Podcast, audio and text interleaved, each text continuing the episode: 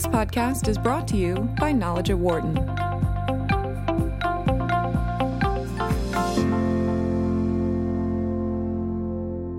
Our guest today is Winston Ibrahim, founder and CEO of Hydros. Uh, Winston, thank you so much for joining us today on Knowledge at Wharton. Thank you, Mukul. It's my pleasure.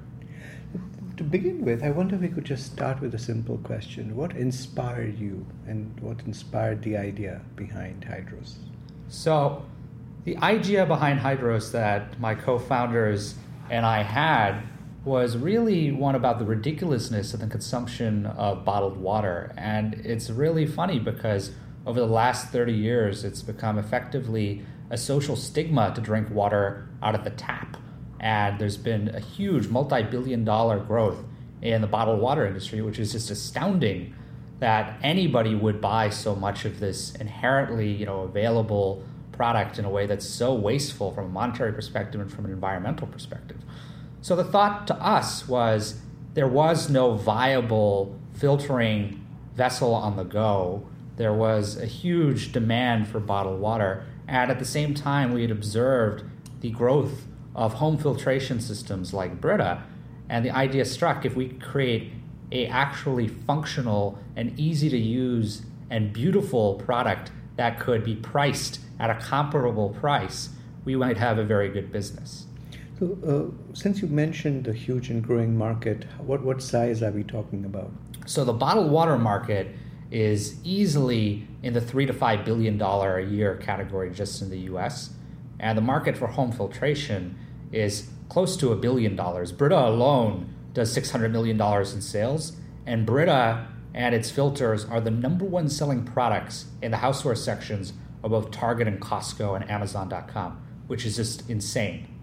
So, if you have such a dominant player like Brita already as an incumbent in the market, what's the opportunity for disruption that you saw uh, in this space? So, Brita, particularly where it comes to their portable vessels, is renowned for their poor design and their poor user experience. It's a very awkward to use product.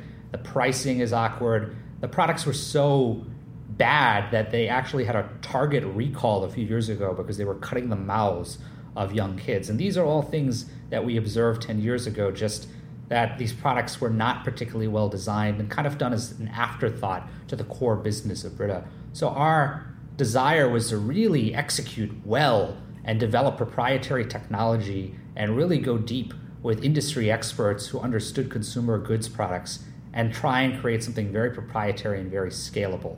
And our first products that were actually developed out of Wharton and Advance Hall made some first steps towards that. And now we're on the brink of taking it hopefully to the next level. Could you tell me a little bit about your journey so far and how you're at the brink of your next uh, at, at, the next level of takeoff? Sure. So this has been a very long journey. My uh, co-founders and I created this business back in 2009 and we were fortunate enough to get a spot in the Wharton, uh, the Wharton Venture Incubation Facility at Vance Hall.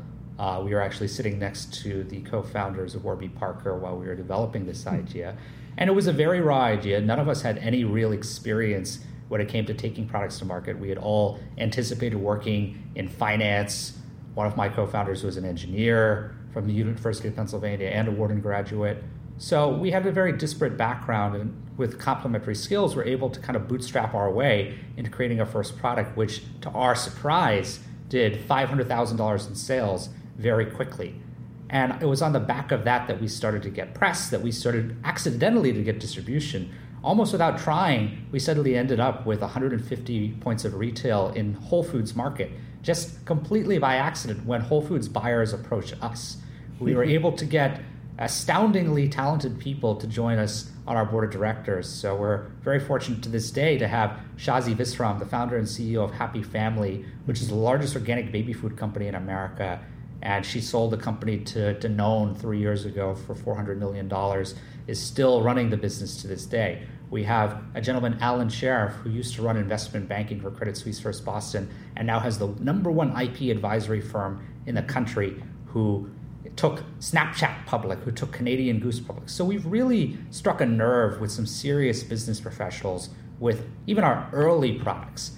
Now, as with a lot of startups, things can happen with people throughout the journey, and sometimes people lose interest, and you know products have issues. And our second generation product, while selling quite well, had a lot of you know development challenges and had an inherently unsustainable cost structure. Mm. So my co-founders and I, you know, did a little bit of negotiations, and I bought them out, mm-hmm. and we hired a brand new team of professional industry operators, hired the number one consumer products development firm in the country, if not the world, Nottingham Spirk Design. Mm-hmm. And Nottingham Spirk is responsible for creating over $50 billion worth of consumer products. Mm-hmm. They invented the Swiffer, the Dirt Devil, the mm-hmm. Spin Brush. Hmm. Their client companies have more than a thousand patents, more patents commercialized in this area than anybody since Thomas Edison.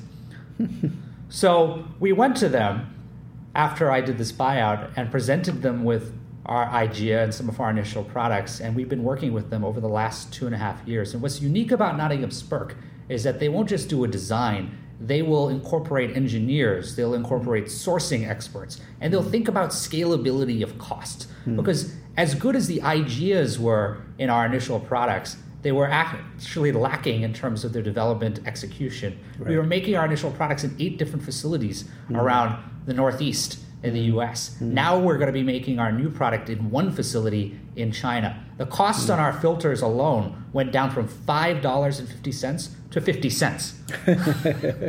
so economies of scale are going to work very much in our favor here. Right, right.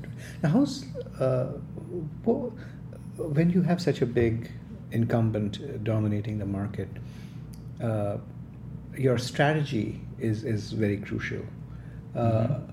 What is going to be your strategy to build out uh, uh, the, the sales and marketing side of your product? It seems like you've got the mm-hmm. manufacturing part figured out mm-hmm. with China and so on, but mm-hmm. how, how will you make a dent in the market? So, our hope to make a dent in the market is really to target you know, unique online sales initially and leverage an influencer market mm. uh, just based on the endogenous response to our past products, where again, with very little effort or expertise, we had a multifold reaping of our reward just on you know the inherent you know push from the product. We think that there's a very big market opportunity. So we've hired some of the top marketing experts. We've hired a very good professional PR firm, BAM Communications, mm-hmm. and they've helped us develop a whole network of people who can really help to drive early consumer adoption of mm-hmm. products like ours. Mm-hmm. The other really interesting thing about these products goes back to our manufacturing and how seamless we are and to the uniqueness of our fast flow technology because that technology inherently reduces our costs, which means that unlike a lot of the other competitors in the market, a lot of the other people who had attempted to compete against Brita, we can actually match them on price. Mm. And that, mm. at a mass market retailer like a Target, like a Costco, like a Walmart, is extremely important. What it means that you can do is you can run sales promotions neck on neck. Right. Nobody has ever been able to really do that before. And you have a patent on the technology? We have multiple patents, patents on this technology. technology. We have dozens of patents pending, and we have a few granted patents, and you know several of those run back to our initial filings done at Wharton in 2009 and 2010. Right. Now, uh, you, you mentioned you have a very you know uh, strong board. That that's great.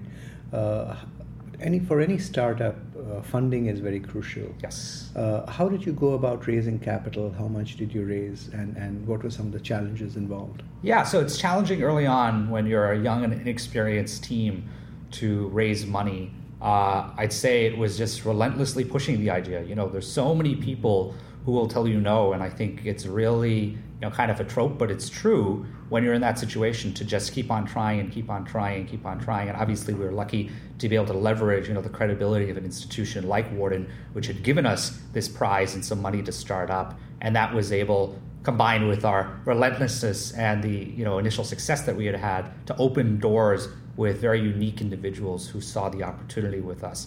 And just proving out that initial opportunity was critical in order to continue our access to capital to this date. All of our money has been angel money, and we've been very, very, very careful to only work with investors who are aligned spiritually with our interests and our long term plan. I think I've seen a lot of my entrepreneur friends take deals that they've later regretted because they seem very good, but they were from people who are not really aligned with them. I think we've been astoundingly lucky right. to have access to really great people who've had the highest ethics and really believe in the long term interests of this company. Uh, are you able to say how much money you raised, and or we've we've raised about four to five million dollars. Great, uh, and and like raising capital, the other very important consideration is your leadership team. Uh, how did you go about assembling your team uh, after the buyout, and, and what did you look for in that initial team? Yeah, uh, it, it, was honestly complete chaos after this buyout, especially since you know I was only you know one of you know three people who had previously been running this company, and now I was right. suddenly inheriting all of those challenges onto my shoulders alone. Uh, and it was definitely a strong challenge. I think a mitigating factor was, you know, the fact that I could rely on so many well entrenched people mm. as advisors and board members, and to access talent. So I was very fortunate to find my current COO, John Holland, through one of those sources in the natural products industry. And John is a 40 year veteran mm. of the industry. He used to run sales to the US for Nestle Waters, he was a hmm. senior executive at Coca Cola, and was at one point the COO of SIGG USA. SIGG was at one point the largest player in the reusable hydration category. They did mm. $100 million in sales on these gorgeous stainless steel bottles right. and aluminum bottles 10 years ago. Mm. And unfortunately, there were some issues with the company's leadership and John's former boss. But John is an incredible resource to our business. Mm-hmm. Virtually everything that's done on the operational sides or structuring sales programs is all done by him.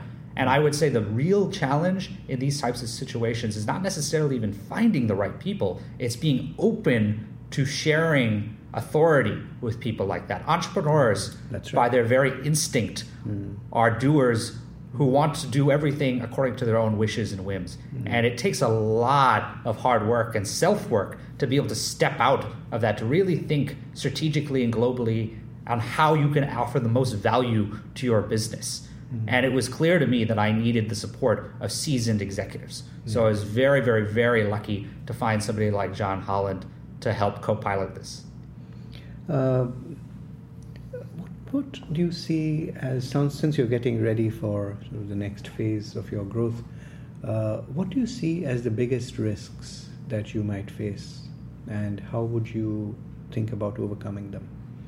The biggest risk that we face is exactly what we were discussing a few moments ago the fact that we're going up against a well entrenched, dominant incumbent. Right.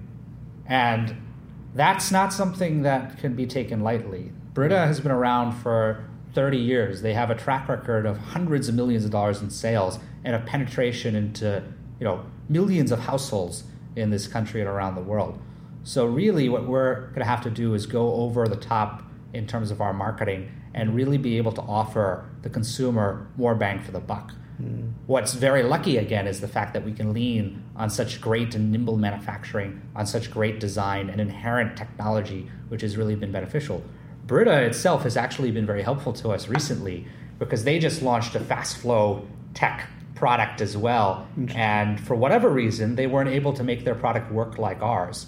To use a Brita fast flow product, you fill the vessel with unfiltered water and filter while you're pouring out of it while holding it at a 90 degree angle, which has not exactly gotten them a lot of points from a consumer usability perspective.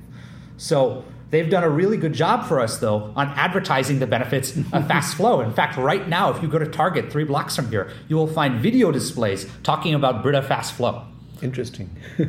so sometimes things like that could be an advantage. Basically, what they're doing is paving the way for us in the minds of consumers. Fast flow is important.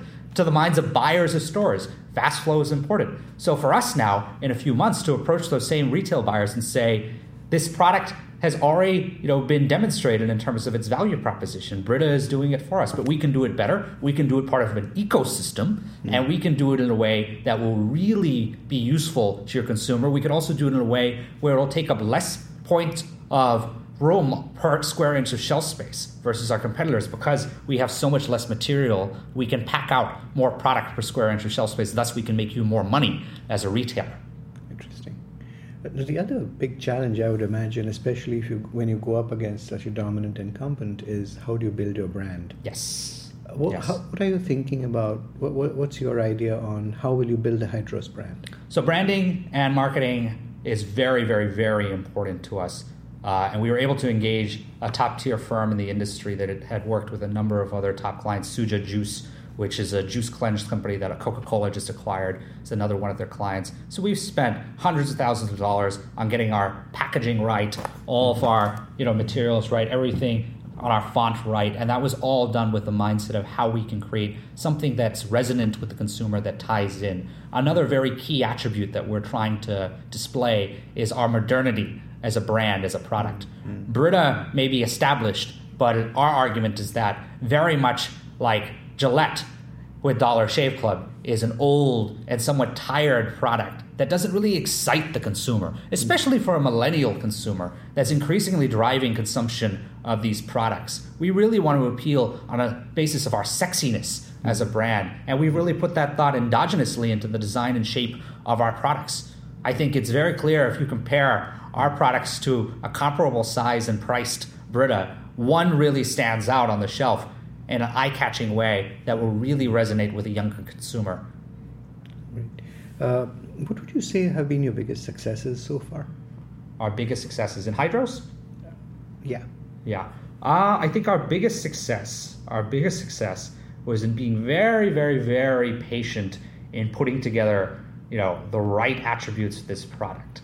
Uh, and waiting and biding our time. And you know, it's very, very, very hard as an entrepreneur to sit back and let a development process take its full course. It's you know gut wrenchingly tough to have to sit there for years and years and years and go through engineering meetings and design meetings and sourcing meetings. And we've had a lot of challenges in this business. I mean, we you know had a manufacturing partner last year who we were supposed to work with who ended up not being a viable partner. In fact, we just literally two weeks ago were in federal court with this you know former partner of ours, and all of this is a matter of public record. Mm-hmm. Uh, I'm very happy to say that uh, as of August 10th, we were, you know, awarded a judgment mm-hmm. uh, against this, uh, you know, former partner of ours. So that delayed us a year. So it's really been hard to be that patient, but I think the end product has really been worth it, and we've seen a few other entrants to this space who have attempted to come out with sub uh, substandard product faster and cover up their tracks with good marketing, and it hasn't worked. Yeah. Now, uh, we talked about successes. Uh, what what would you say have been your biggest mistakes so far, and what did you learn from them? I think the biggest mistake that I've had is in not trusting my instincts mm. about situations that seem too good to be true, and you know, I have had you know that be applied in terms of you know potential funding partners. I've had that applied in terms of you know employees who I had hired and development firms that I've hired where something was you know a little bit off. Or for example, with this you know former production partner of ours, there was something a little bit off in the way that they handled themselves, and their promises were just a little too good to be true. And we really, really wanted to believe them. And mm. you know we sunk into that trap of you know going you know a little bit too far, not being you know kind of diligent enough. So I would say, you know, rushing to do something and thinking that it'll just work out, ignoring that voice inside of your head that has a few, you know, doubts is very, very, very much our biggest mistake. And I would caution any entrepreneur from ignoring them casually. It's so, better to do something slowly and do it right. Right. And what's the biggest lesson you have learned from from those mistakes? The biggest lesson is to learn to you know be patient and do something right to really you know surround yourself with a best in class team of people and we were very fortunate to be able to afford these people. Nottingham Spirk design is not cheap right. uh, and neither are any of the other professionals we have neither you know are the rest of the people on my team. But it's really you know doing that and be patient and thinking really like a chef you know, your job as an entrepreneur is not to do everything. It's to set the stage, to assemble all the best ingredients and put them into, you know, the same nexus of environment where they can interact with each other and to harvest what comes from that. Because what we have now is so, so, so different from what we had before. And I could never have done it on my own. Uh, one last question. If you were to look five years out, uh, where would you like Hydros to be? In five years, I would like Hydros to be a household name and a product that everybody uses in one sense or the other. We are very keen on creating an ecosystem of products that can fit every budget, every usage case. So we're initially launching with these three vessels a bottle, a pitcher, and a carafe. And they're very price friendly. Our bottle is $20, our carafe is $22, our pitcher is around $30. Mm-hmm. So very scalable. Next, we'll be launching glass products mm. as well because we know there's so much demand mm. in that category. So we would like to continue to expand into different adjacencies in hydration, leveraging our dominant attributes in filtration, but also expanding on other elements in the marketplace. And this is a very accretive category. When we first started this business 10 years ago, there wasn't one single liquidity event that we can point to. In the last four or five years, there's been five or six major liquidity events, hundreds of millions of dollars and 6x multiples, 5x multiples in this category. I'd say it's not my hope to really sell this business, and we're very fortunate, you know, in terms of you know how we can leverage our you know cap table and our finances and our margins to you know really hope that that's something that we can stave off. We want to continue to focus relentlessly on quality as well as on price because what we're trying to create is something that can really be offered and used by everybody. Winston, thank you so much for speaking with Knowledge at Wharton. Of course, my pleasure, Mukul. For more insight from Knowledge at Wharton, please visit knowledge.wharton.upenn.edu.